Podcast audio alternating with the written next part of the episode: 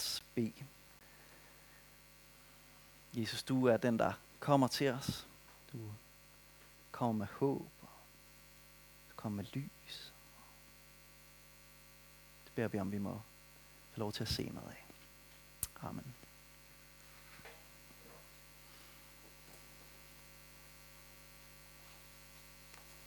Det er jo den 9. december. Det er øh, anden søndag i advent. Der er to uger til jul. Så vi er sådan midt i, i adventstiden.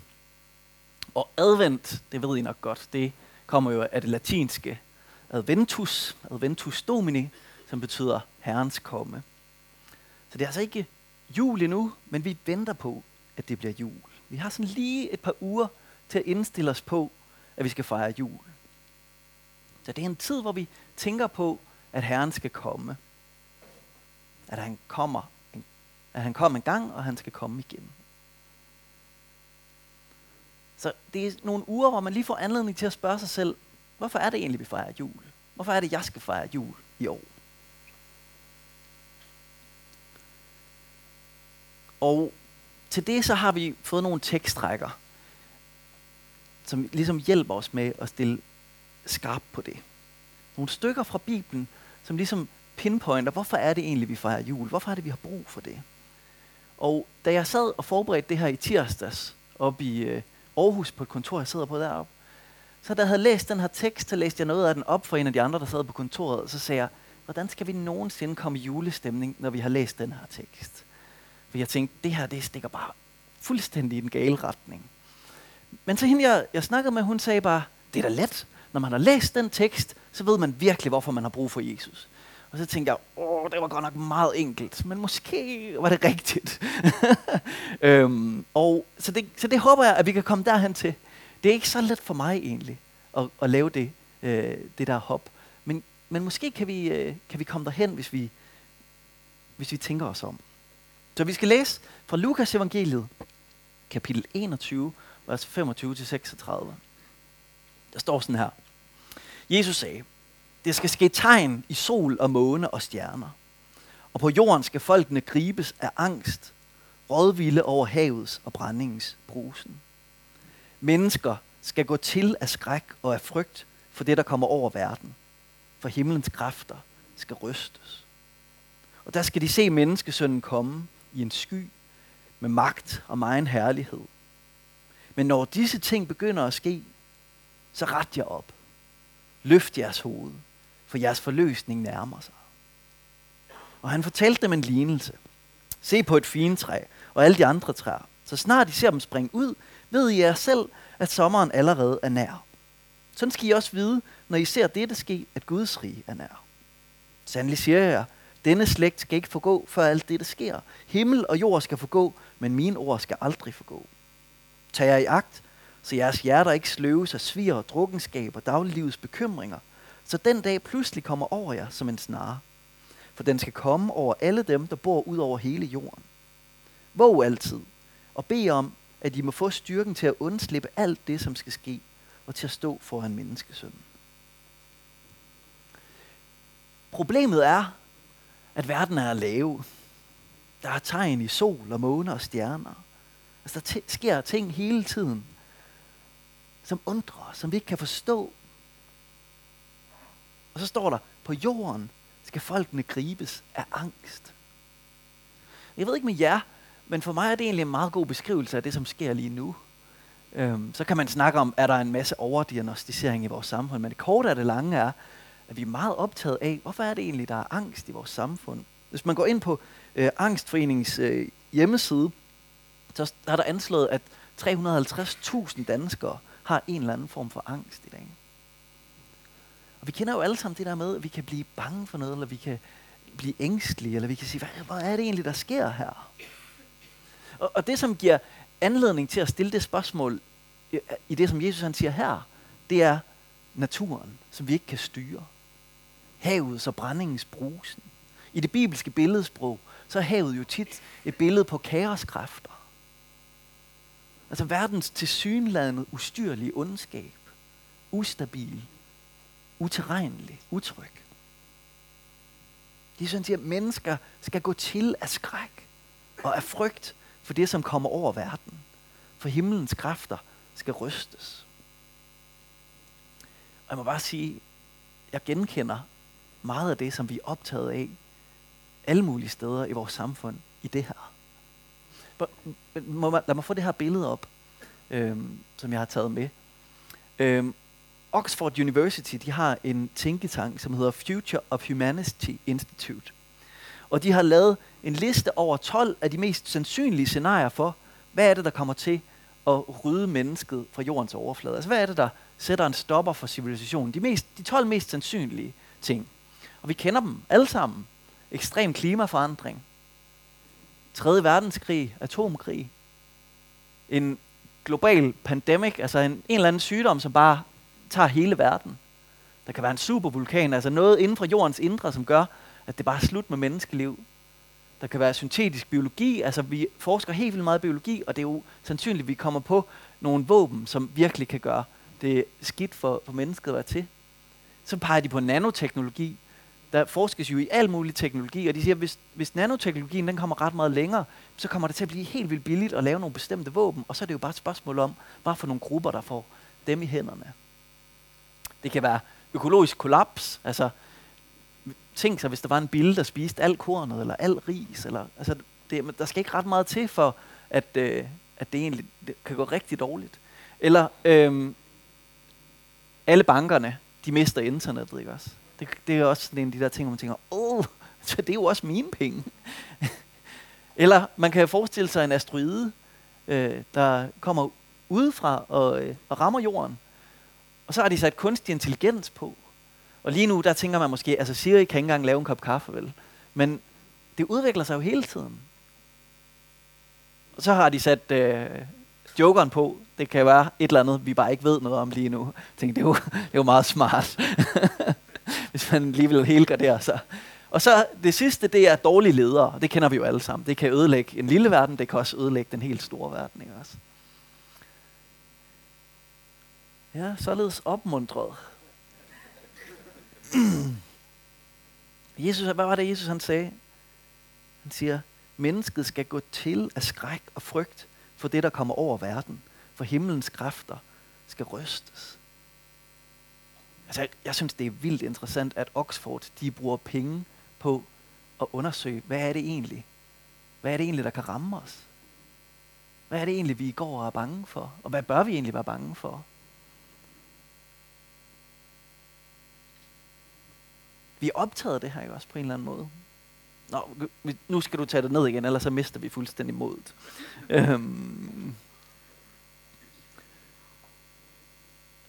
Det korte og det lange er, vi har, vi har fat i problemet her, ikke også? Der er noget i os, som tænker, hvordan skal det egentlig gå, det hele? Hvor, hvordan ender det? Og hvordan skal vi forholde os til det? Og Jesus han siger, hvis du kommer derhen, så er det sådan set ikke unormalt. Sådan kommer verdenshistorien til at gå. Der kommer til at være angst og frygt og alt muligt. Og så giver han løsningen. Og det er jo en løsning, som ingen videnskabsmand kan give. For det er en løsning, som kommer udefra. Ikke som en meteor, men udefra som en Gud, der træder ind i verden. Han siger sådan her, der skal de se menneskesønnen komme i en sky med magt og megen herlighed. Altså der er jo noget, der skal være stærkere og mere magtfuldt end alt det, som vi lige har kigget på her, for at der overhovedet er håb. Når disse ting begynder at ske, så ret jer op, løft jeres hoved, for jeres forløsning nærmer sig. Vi kommer aldrig til at kende slutningstidspunktet. Og det er jo det, der skaber utryghed. Ikke? Også vi ved ikke, hvornår er det, det sker, det som kommer til at ske. Men når vi så gribes af den usikkerhed, den utryghed, den angst, den frygt, den spekulation, som er i os, så siger Jesus, i stedet for at lægge dig i fosterstilling og bare mærke, at verden er et utrygt sted, så ret hovedet, se op mod himlen, fordi det er fra himlen, at svaret på problemet kommer. Jeres forløsning nærmer sig. Det er ikke en håbløs verden, det er en verden med håb, fordi Gud ikke har overladt den til sig selv.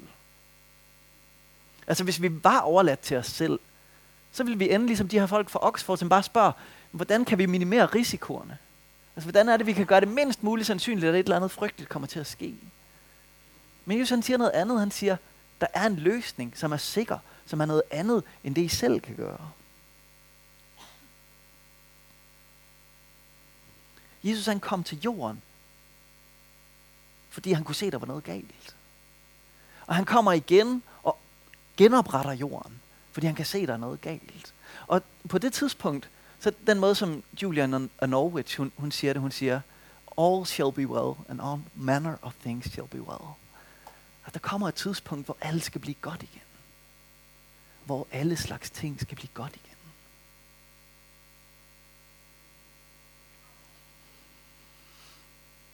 Men det er, jo, det er jo et stort svar, som måske kan være svært for os at rumme. Og derfor så kommer vi nogle gange til at tage nogle lette svar i stedet for. Nogle hurtige løsninger. Hvis man går ind på Angstforeningens hjemmeside, så kan man læse, at et af de symptomer, man skal tage meget alvorligt, det er, hvis man begynder at selvmedikere sig selv. For eksempel med alkohol. Hvis man lige skal have lidt alkohol for at få styr på angsten og, og alt det, der, der rumsterer rundt. Det synes jeg var ret interessant, fordi Jesus han siger faktisk det samme her. Han siger, pas på med at selvmedikere imod det, som du egentlig har brug for en anden løsning til. Og i Jesu ord, så lyder det sådan her. Tag jer jagt, så jeres hjerte ikke sløves af sviger og drukkenskab og dagliglivets bekymringer. Så den dag pludselig kommer over jer som en snare. For den skal komme over alle dem, der bor ud over hele jorden. Altså der kommer en dag, hvor det hele det er slut. Det gør det for os personligt, og det gør det for os som menneskelighed. Og det kan godt være angstprovokerende. Og så kan vi komme til at vælge de hurtige løsninger. Svir er det en af dem, som Jesus nævner her. Også. Hvis jeg nu laver lidt utroskab, så tænker jeg ikke lige på det, der er imens. Eller hvis jeg lige ser lidt porno, eller hvis jeg lige spiser nogle søde sager, eller du ved, hvis jeg lige giver mig selv, som tager mig væk fra den her frygtelige verden, så er jeg da befriet fra det i det stykke tid. Han nævner drukkenskab. Altså substanser, som kan befri os fra vores eget hoved, så vi er fri for at være der, hvor vi egentlig skal forholde os til angst og frygt. Eller det kan være travlhed. Det er jo virkelig et stærkt drug, ikke også? Hvis man bare sørger for at fylde sin kalender fuldstændig ud til max. Fordi hvis ikke, at jeg stopper, så er jeg også fri for at tænke. Hvis bare jeg sørger for, at mine weekender de er booket fra fredag aften ind til søndag aften, så er jeg fri for at sætte mig ned og mærke, hvad er der egentlig, der er på spil inden i mig.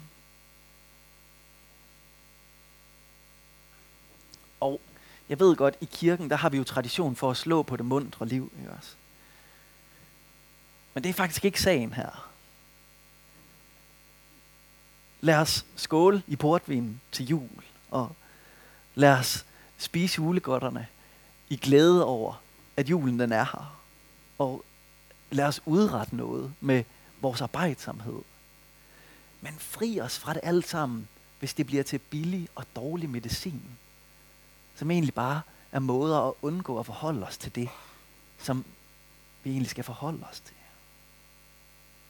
Så glæder, lad os glæde os over livet, men lad os ikke bruge de billige glæder til at undvige de svære spørgsmål. Så der er en ret alvorlig tone her, øhm, som vi bliver bedt om at forholde os til i dag. Og man kan måske sige det på den her måde. Det, som vi kommer i kontakt med her, det er, Jesus han kom ikke for hyggens skyld. Jesus han kom, fordi vi har brug for ham. Fordi vi ikke kan undvære ham. Fordi vi som samfund, som menneskelighed, som by og som kirke og som familie og bare også som enkeltpersoner. Vi er fuldstændig på røven, hvis ikke at Jesus han kommer og gør noget i vores liv.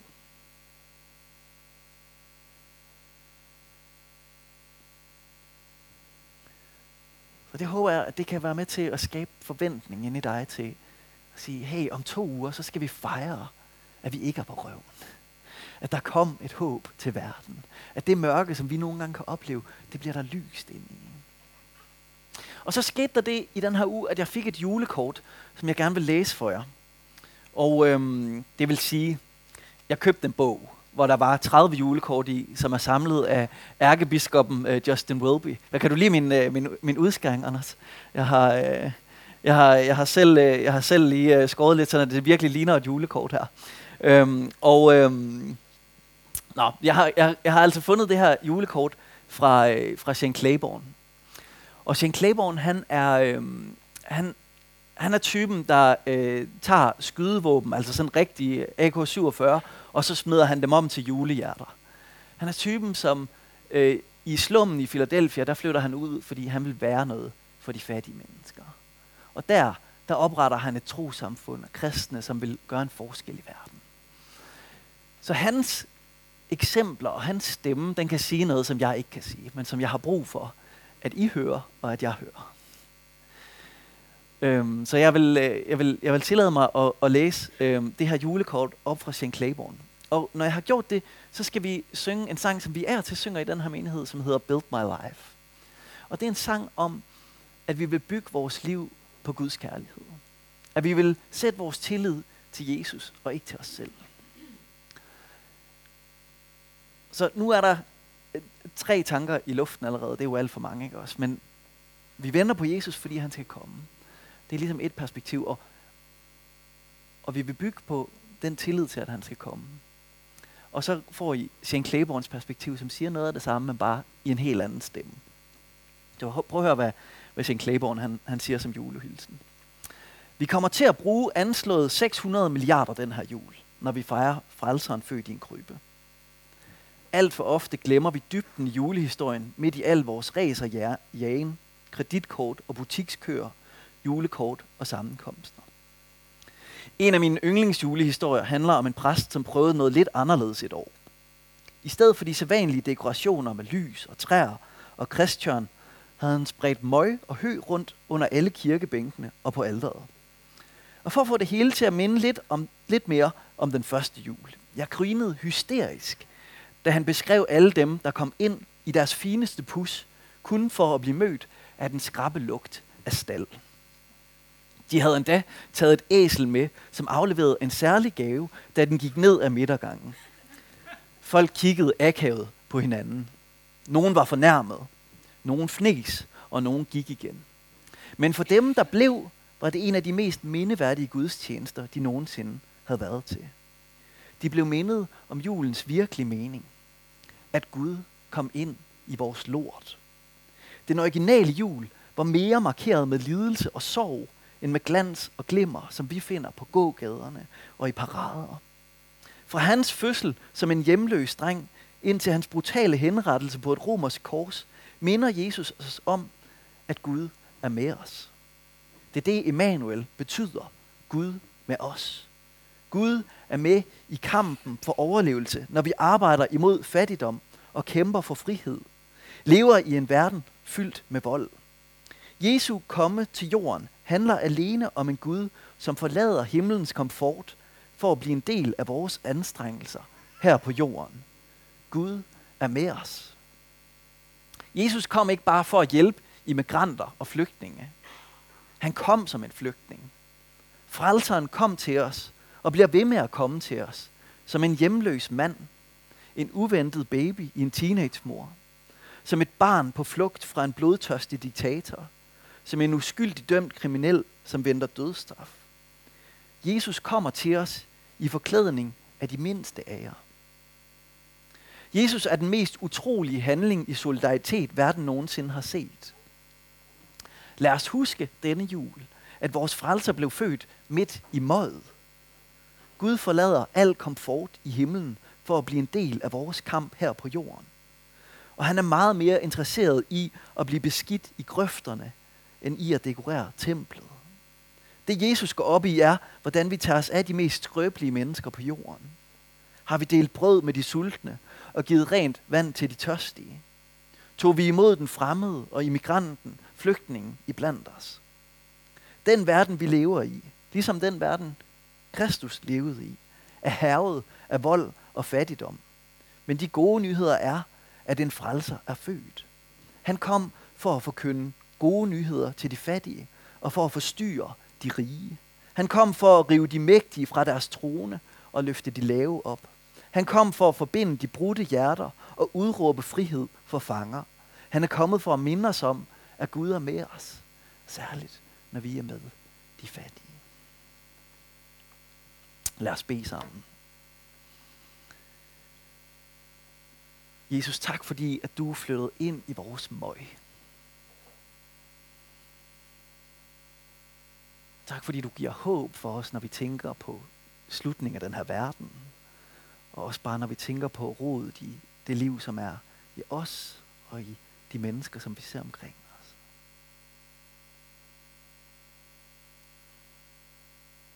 Og Gud, vi beder om, at den her jul, vi må få lov til at mærke vigtigheden af det. At vi har evig brug for dig. At vi er håbløse uden dig. At julen den markerer et øjeblik i historien, som ældre, ændrer alting. Og Gud, det beder vi om, at du må skrive ind i os.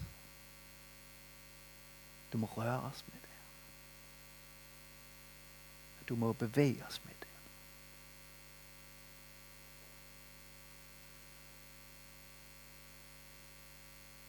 Vi beder om dit lys i vores mørke.